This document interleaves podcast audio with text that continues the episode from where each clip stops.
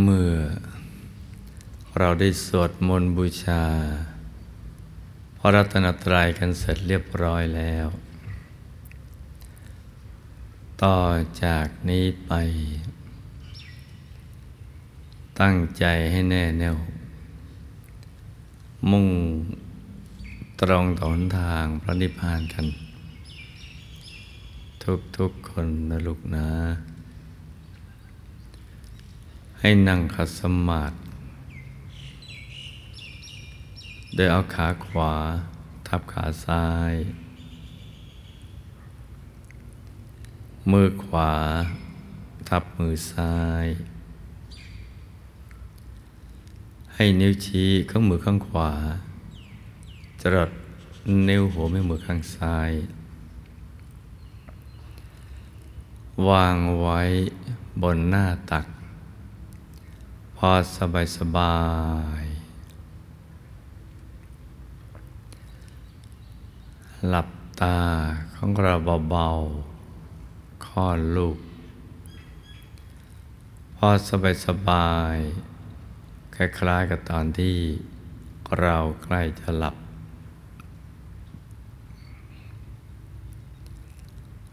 อย่าไปบีบเปลือกตา อย่ากด ลูกในตา แล้วก็ทำใจของเรานะให้เบิกบาน ให้แช่มชื่น ให้สะอาดบริสุทธิ์ผ่องใส ไร้กังวลในทุกสิ่ง ไม่ว่าจะเป็นเรื่องอะไรก็ตาม ให้ปลด ให้ปล่อยให้วางทำใจของเรานะให้ว่างว่างว่างเปล่าจากอารมณ์ทั้งหลาย แล้วก็มาสมมุติว่า ภายในร่างกายของเรานั้นนะปราศจากอวัยวะ สมมติว่าไม่มีปอด ตับ ม้าม ไต หัวใจ ใส่ใหญ่ ใส่น้อยเป็นต้น ให้เป็นที่โล่งๆ ว่างๆ เป็นปล่อง เป็นช่อง เป็นโพรง โล่ง ว่าง กลวงภายใน คล้ายๆท่อแก้ว ท่อเพชรใสใส เป็นปล่องเป็นช่องเป็นโพรงคล้ายๆลูกโป่งที่อัดลมนะคือกลวงภายใน ในร่างกายเรานะกลวงหมดเลย สมมติไม่มีอวัยวะภายในดังกล่าว ค ราวนี้เราก็นำใจของเรา ที่คิดแวบไปแวบมาในเรื่องราวอะไรต่าง ๆ เหล่านั้น ไม่หยุดมันนิ่ง อยู่ที่ศูนย์กลางกายฐานที่เจ็ดซึ่งอยู่ในกลางท้องของเรา ในระดับที่เนื้อจากสะดือขึ้นมาสองนิ้วมือ หรือจำง่ายๆ ว่าอยู่ในกลางท้องของเรานะจ๊ะทำความรู้จักเอาไว้ก่อนว่าศูนย์กลางกายฐานที่เจ็ดของเรา อยู่ในกลางท้องที่เหนือจากสะดือขึ้นมาสองนิ้วมือทำความรู้จักเอาไว้ แต่ก็จะถึงกับเป็นเครื่องกังวลเวลาเอาใจของเราเนี่ย มาหยุดมันนิ่งอยู่ที่ตรงนี้นะจะตรงกับศูนย์กลางกายฐานที่จิตเป๊ะเลยไหมเนะี่ย ไม่ต้องกังวลมากขนาดนั้นนะลูกนะ แค่เราทำความรู้จักซะก่อนประศูนย์กลางกายฐานที่เจ็ดอยู่ตรงนี้ เราจะเห็นชัดต่อเมื่อใจนะมันหยุดนิ่ง ได้สนิทสมบูรณ์ร้อยเปอร์เซ็นต์แล้ว มันถึงจะเห็นฐานที่เจ็ดชัด แต่ตอนนี้เราต้องทำความรู้จัก แล้วก็ทำความรู้สึก ว่าใจเราอยู่ที่ตรงนี้ ที่จะต้องให้อาใจมาอยู่ที่ตรงนี้พระศูนย์กลางกายฐานที่เจ็ด เป็นทางไปสู่อายตนะนิพพาน พระสัมมาสัมพุทธเจ้าและพระอรหันต์ทั้งหลาย ท่านนะมาเริ่มต้นอยู่ที่ตรงนี้ที่ศูนย์กลางกายฐานที่เจ็ดท่านจะเอาใจมาอยู่นิ่ง ๆ ตรงนี้แหละ เมื่อใจ มันสงัดจากกามจากอากุศลธรรม ไม่มีความรักไม่มีความชังในสิ่งใด ๆ ใจมันจะนิ่งอยู่ที่ตรงนี้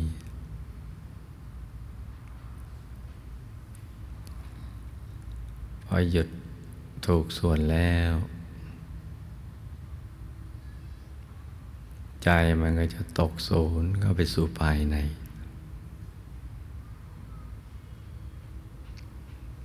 แล้วก็จะมีดวงธรรมนะลอยขึ้นมา มาปรากฏอยู่ที่ฐานที่เจ็ด ในกลางท้องที่เหนือจากสะดือขึ้นมาสองนิ้วมือ มันจะเป็นดวงใส ๆ อย่างเล็กก็ขนาดดวงดาวในอากาศ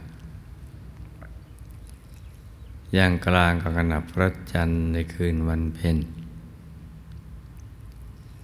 อย่างใหญ่ขนาดพระอาทิตย์ยามเที่ยงวัน หรือยิ่งกว่านั้น ตามกำลังบารมี แล้วบางทีก็เห็นโตตะกะฟอง ไข่แดงของไก่ แต่ว่ากลมรอบตัว เหมือนดวงแก้วกายสิทธิ์ มันจะกลม ใสบริสุทธิ์ จะใสเกินใส ใสกว่าความใสใด ๆ ทั้งสิ้นในโลก อย่างน้อยก็ใสเหมือนน้ำที่ใสใส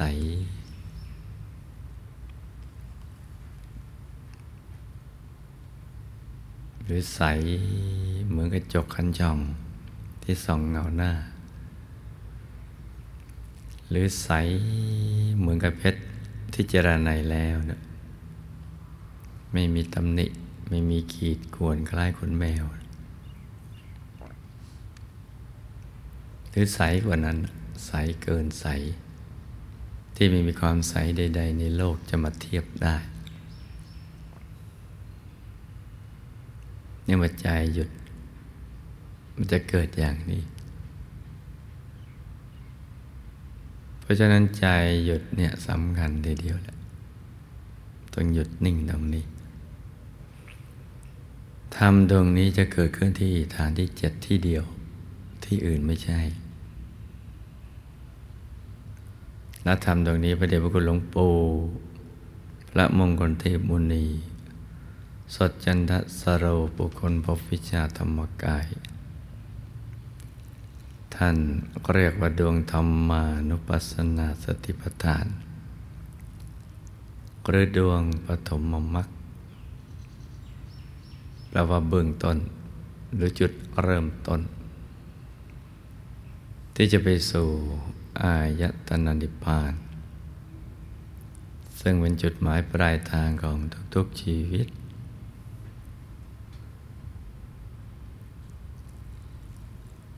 ที่เรายังต้องเวียนว่ายแต่เกิดอยู่ ก็เพื่อแสวงหาหนทางนี้เท่านั้นแหละ ถ้ายังไม่พบหนทางนี้ก็ต้องเกิดไปเรื่อย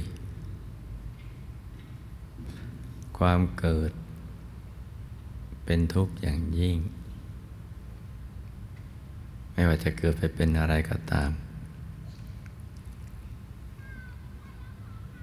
เป็นทุกข์อย่างยิ่งทีเดียว เป็นมนุษย์ก็ทุกข์แบบมนุษย์ เทวดา ก็ทุกข์แบบเทวดา พรหมรูปภพล้วนมีทุกข์ทั้งสิ้น ยิ่งทุกข์ในอบายเนี่ย เราไม่ต้องพูดถึงมันทุกข์มาก ทุกข์ในมนุษย์ไม่ว่าจะเกิดเป็นชนชั้นล่าง ชั้นกลางชั้นสูง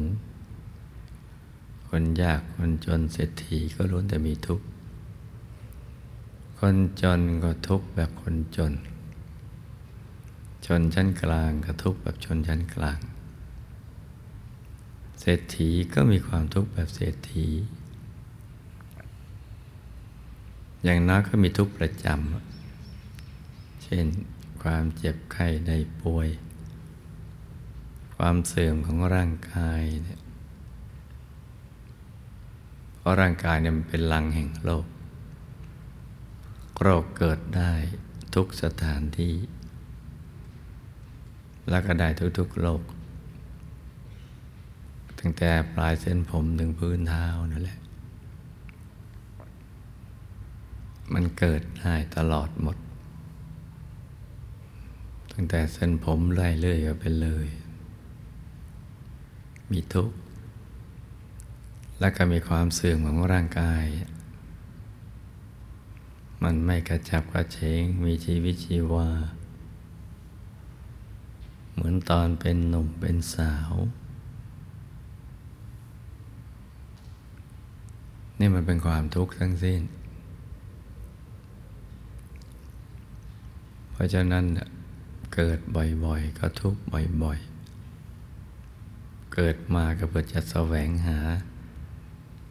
ทางหลุดทางพ้นจากกิเลสอาสวะ พื่อไปสู่อายตนะนิพพาน เมื่อหลุดพ้นจากภพสามได้ หลุดรอดจากกิเลสได้ ก็ถือว่ากิจ ที่จะต้องทำไม่มีอีกแล้ว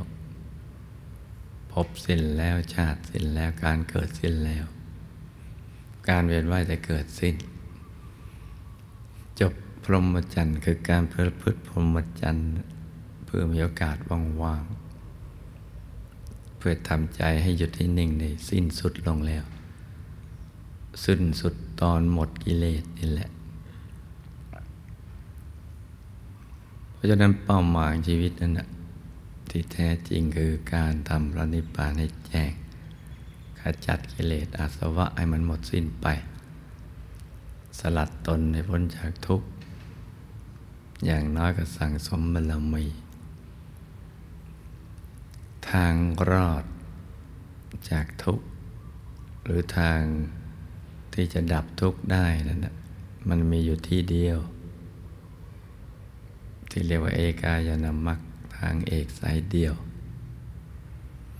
ต้องเริ่มต้นตรงนี้แหละ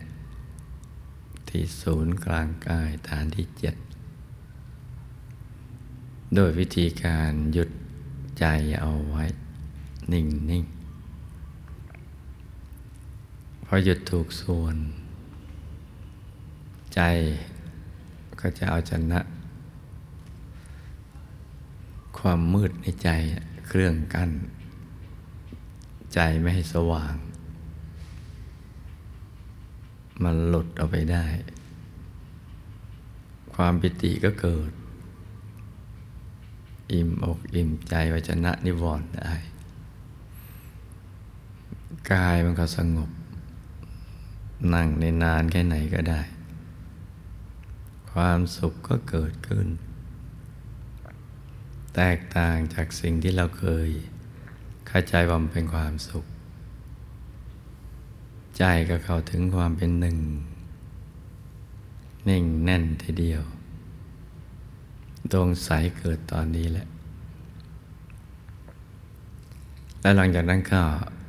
ตามเห็นก็ไปเรื่อยๆ ตามดูไป ดูสิ่งที่เกิดขึ้นในกลางกาย ซึ่งตอนนั้น ความรู้สึกที่ร่างกายมันหายไปแล้ว มีดวงใส ๆ ปรากฏ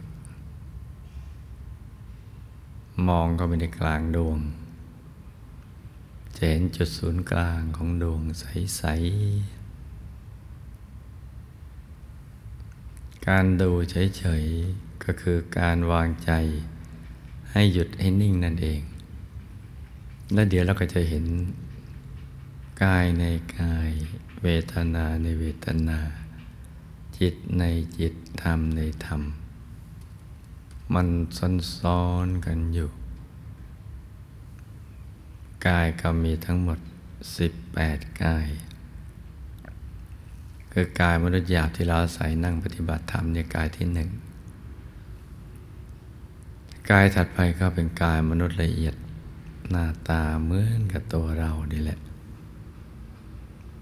คือกายฝันนั่นเองบางทีก็เรียกว่ากายไปเกิดมาเกิด และในกลางกายละมนุษย์ละเอียด ที่หน้าตาเหมือนตัวเรานะก็จะมีอีกกายซ่อนอยู่ก็เรียกว่ากายทิพย์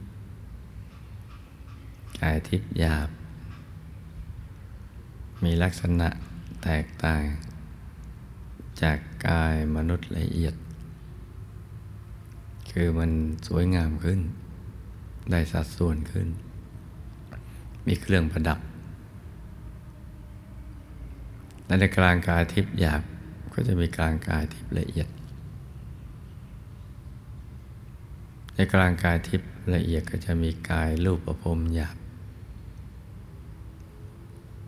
ในกลางกายรูปภพรมหยาบก็จะมีกายรูปภพรมละเอียด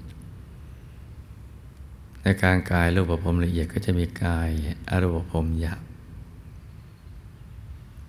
ในกลางกายอรูปภพหยาบก็จะมีกายอรูปภพละเอียด ในกลางกายอรูปภพละเอียดก็จะมีกายธรรมโคตภูหยาบ ในกลางกายธรรมโคตภูหยาบก็จะมีกายธรรมโคตภูละเอียด ในกลางกายธรรมโคตภูละเอียดก็จะมีกายธรรมปโสดาบัญญาบ ในกลางกายธรรมโสดาบัญญาบก็จะมีกายธรรมปโสดาบันละเอียด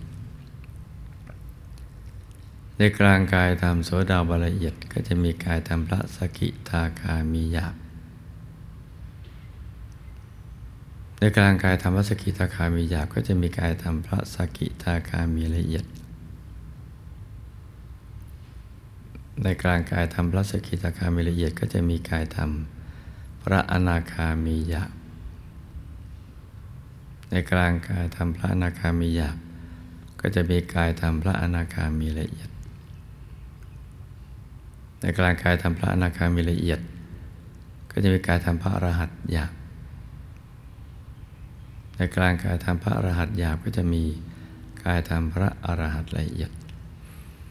อย่างนี้เขาเรียกว่าตามเห็นกายในกาย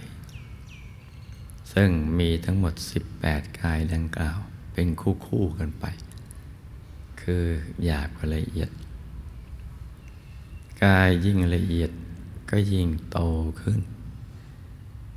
ใหญ่ขึ้น สวยขึ้น บริสุทธิ์ยิ่งขึ้น กิเลสบังคับบัญชาได้น้อยลงไปตามลำดับ กายที่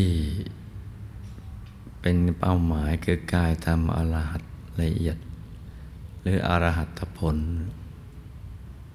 หน้าตักยี่สิบวา สูงยี่สิบวา เกตดอกบัวตูม ใสเกินใส งามไม่มีทิฏฐิรับประกอบไปด้วยลักษณะ มหาบุรุษครบถ้วนทุกประการ เป็นกายสุดท้าย เป็นเป้าหมายของชีวิต เป็นการที่หลุดพ้นจากสัพพกิเลสทั้งหลาย อย่างนี้ก็เรียกว่ากายในกายที่ซ่อนกันอยู่ ซึ่งแบ่งเป็นสองภาคคือกายที่ตกอยู่ในไตรลักษณ์กับกายที่พ้นไตรลักษณ์ กายที่ตกอยู่ในไตรลักษณ์คือ มีสภาพไม่เที่ยงเป็นทุกข์ไม่ใช่ตัวตนที่แท้จริง ก็มีตั้งแต่กายมนุษย์ทิพย์ลมอรูปภพทั้งหยาบละเอียดซึ่งอยู่ในภพสามกายที่พ้นภพสามก็ตั้งแต่กายธรรมโกตภูโสดาสกิตาคานาคาอรหัตทั้งหยาบละเอียด เราต้องแบ่งต้องทำความรู้จักเอาไว้ นี่เป็นภาคทฤษฎี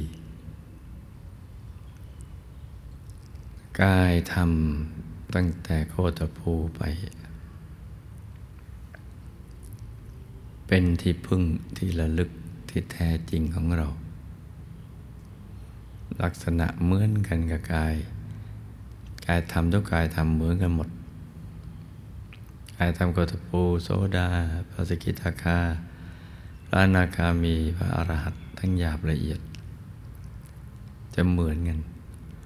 ต่างแต่ขนาดและความบริสุทธิ์ความใส กายทำโคตภูเล็กไม่มีประมาณ แต่ใหญ่เกือบห้าวาแต่กายทำปโสดาบันขนาดตักห้าวาสูงห้าวา กายทำพระสกิทาคามีขนาตักสิบวาสูงสิบวากายทำพระนาคามีขนาตักสิบห้าวาสูงสิบห้าวากายตามพระรหัสกะยี่สิบวาสูงยี่สิบวา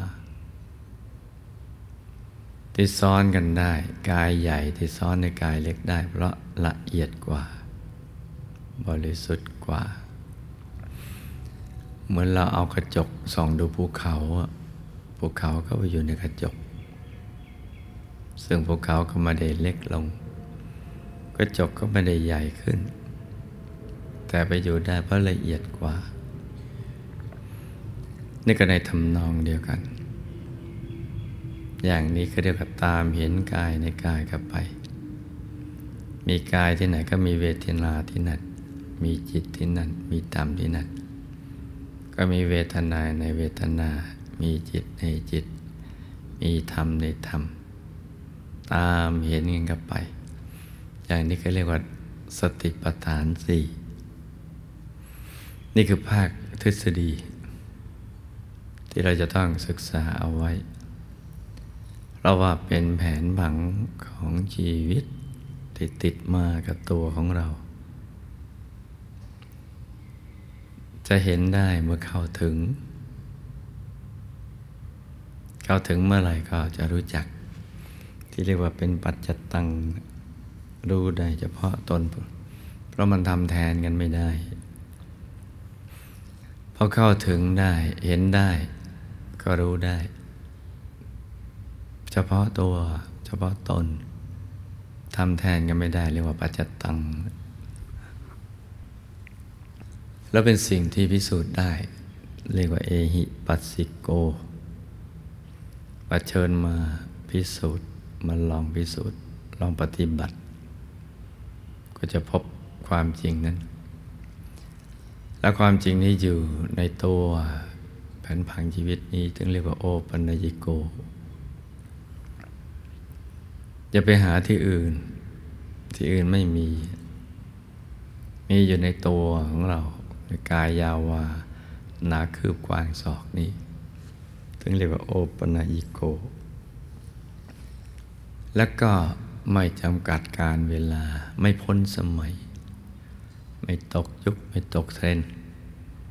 เพราะมันมีอยู่ตลอดเวลา ก็เรียกว่าอากาลิโก เป็นอากาลิโก ไม่จำกัดเวลาไม่จำกัดยุค ไม่จำกัดสมัย ใจหยุดนิ่งเมื่อไหร่ก็เข้าถึงได้ แล้วก็ถึงในตัวเนี่ยที่เรียกว่าโอปัญญิโกนั่นแหละเราฟังอย่างเดียวนะมันไม่เข้าใจหรอก ถ้าจะให้หายสงสัยก็ต้องเอหิปัสสิโก มาทำดูมาลองปฏิบัติดู ปัจจตังเนี่ยทำแทนกันไม่ได้ เข้าถึงยังเห็นได้ แต่มันจะมีช่วงระหว่าง ที่เราเริ่มต้นมีวิตกวิจารนั่นนะมันจะมีนิมิตเลื่อนลอย เกิดขึ้น ก่อนที่จะถึงดวงธรรมเบื้องต้น ที่เรียกว่าปฐมมมรรค ก่อนใจจะหยุดนิ่งได้สมบูรณ์ เมื่อเรานั่งรถ จากบ้านจะไปที่หมาย เราจะเห็นทิวทัศน์ทั้งสองข้างทาง ซ้ายขวามั่งข้างหน้ามาข้างหลังมั่งซึ่งเป็นภาพที่เห็นจริงแต่ไม่ใช่เป้าหมายที่แท้จริง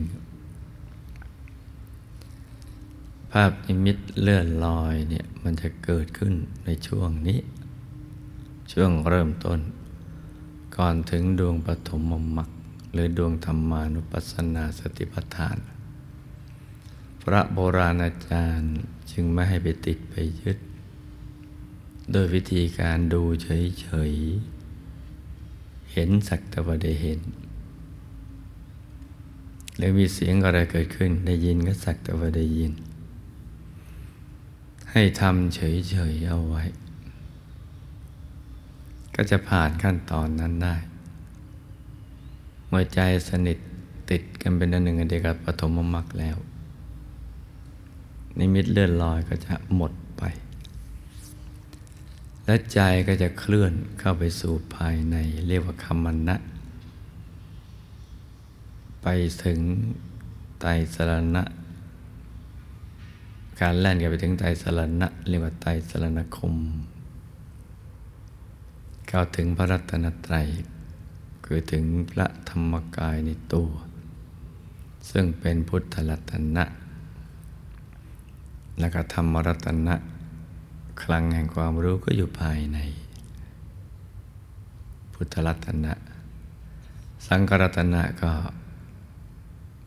รักษาธรรมรัตนะเอาไว้ก็อยู่ในกลางธรรมรัตนะ มันซ้อนกันอยู่ เพราะฉะนั้นมรรคผลนิพพาน มีอยู่ในตัวของเราตอนนั้น ไม่ใช่นอกตัวอณาจักรของท่านผู้รู้ผู้ตื่น ผู้เบิกบานแล้ว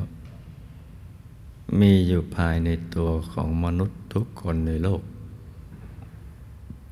มีอยู่ในตัวเรา จริง ๆ แล้วเนี่ย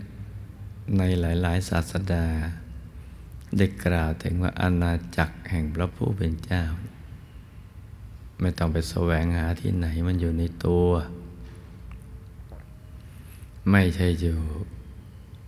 เหนือฟ้าบนฟ้า หรือนอกฟ้าป่าหิมพาน ไม่ได้อยู่ที่ตามดวงดาวต่าง ๆ จักรวาลต่างๆ แต่มันอยู่ภายในตัว เป็นอาณาจักร ของพระผู้เป็นเจ้า หรืออาณาจักร ของท่านผู้รู้ผู้ตื่นผู้เบิกบานแล้ว เพราะนั้นการแสวงหามันต้องหาให้ถูกที่ ถ้าหาไม่ถูกที่มันก็ไม่เห็น ต้องถูกที่โดยมีจุดเริ่มต้นที่ศูนย์กลางกายฐานที่เจ็ดซึ่งมีหลักวิชาอยู่ว่า หยุดเป็นตัวสำเร็จ ใจหยุดนั่นแหละ ถึงจะเข้าถึงสิ่งที่มีอยู่ในตัวของเราดังกล่าว หยุดแรกเนี่ยมันยากสักนิด แต่ไม่ใช่ยากมาก ยากพอสู้ คือถ้าเราสู้มันก็ไม่อยากตากเรามีความเพียร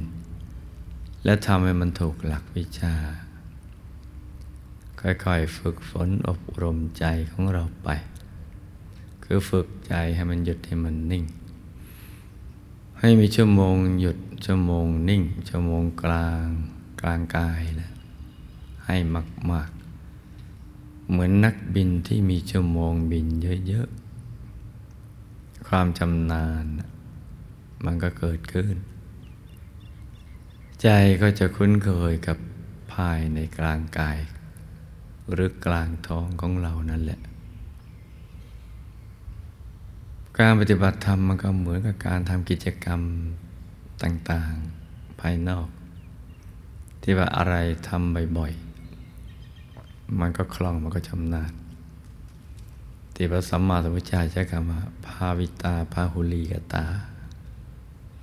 ทำบ่อยๆทำเนืองๆละความยินดียินร้าย คือใจนะไม่ยินดีในรูปเสียงกิรสสัมผัสธรรมลมอันงาม ที่สวยงาม และไม่ยินร้ายในสิ่งที่มันไม่งาม ใจอยู่ระหว่างกลางๆเฉยๆ ให้มันหยุดให้มันนิ่ง มาอยู่กับเนื้อกับตัว ที่ฐานดั้งเดิมที่ตั้งดั้งเดิมของใจที่แท้จริง คือศูนย์กลางกายฐานที่เจ็ดหรือกลางท้องของเรา ในระดับเหนือสะดือสองนิ้วมือทำความเพียรไปทุกอริยาบท จะนั่งนอนยืนเดินเป็นต้น หรือจะทำกิจกรรมอะไร เราก็ต้องทำควบคู่กันไป คือแบ่งใจเอาไว้ภายในครึ่งหนึ่ง ภายในให้หยุดนิ่ง ภายนอกจะเคลื่อนไหวอย่างไรก็ตามก็ทำไปเถอะควบคู่กันไปอย่างนี้ มันก็จะต้องสมหวังกันสักวันหนึ่ง ทีนี้วิธีให้ใจหยุดนิ่งนั้นมันก็มีสองแบบ คือกำหนดเป็นนิมิตเป็นภาพ ขึ้นมาในใจ เพื่อให้ใจมีที่ยึดที่เกาะ จะได้ไม่ซัดสายไปคิดเรื่องอื่น กับไม่ต้องกำหนดเป็นภาพทำแค่ความรู้สึก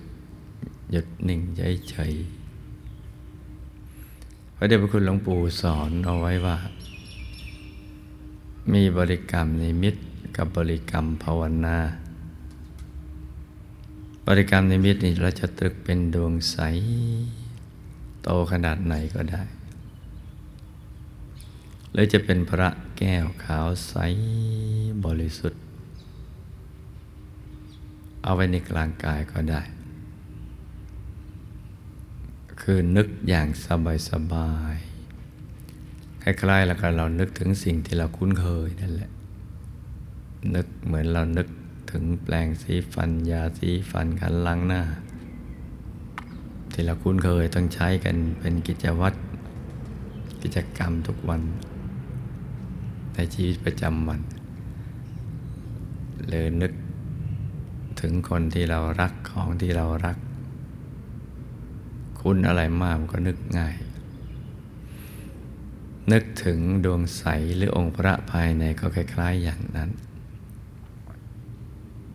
หรือถ้านึกแล้วมันตึง แล้วก็ขี่สงสัย ว่าภาพเกิดขึ้นเป็นเพราะเรานึกเอามั้งคงไม่ใช่ของจริงมั้งถ้ามีอัธยาศัยอย่างนี้ก็ไม่ต้องนึกวางนิ่ง ๆ เฉยๆ แล้วก็ประคองใจโดยบริกรรมภาวนา โดยเสียงคำภาวนาดังออกมาจากในกลางท้องของเรา ภาวนาว่า สัมมาอรหัง สัมมาอรหัง สัมมาอรหัง ทุกครั้งที่ภาวนา เราก็อย่าลืมนึกถึงภาพ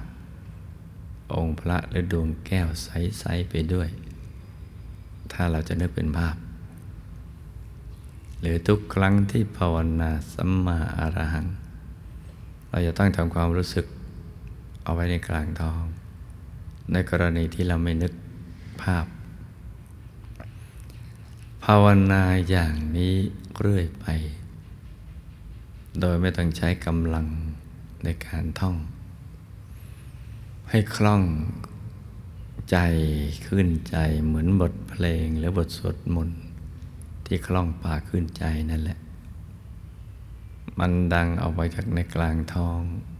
ไม่ใช่ที่สมองนะจ๊ะ ภาวนาไปจนกว่า ใจเราไม่อยากจะภาวนา จะกี่ครั้งก็ได้ เมื่อใจไม่อยากจะภาวนาเลยลืมภาวนาไป โดยไม่ฟุง้ง ถ้าไม่อยากภาวนาอยากอยู่เฉยๆ เราก็ไม่ต้องย้อนกลับมาภาวนา สัมมาหลังอีก รักษาใจให้มันหยุดให้มันนิ่ง อย่างนี้อย่างเดียว แค่นี้เท่านั้น ใจก็จะค่อยๆละเอียดลงไปเอง จะค่อยๆนิ่งนิ่งนุ่มนุ่มละมุนละไม ใจก็จะขยาย จะมีความรู้สึกโล่งใจ โปร่งใจ สบายใจ แม่ไม่เห็นอะไรก็ตาม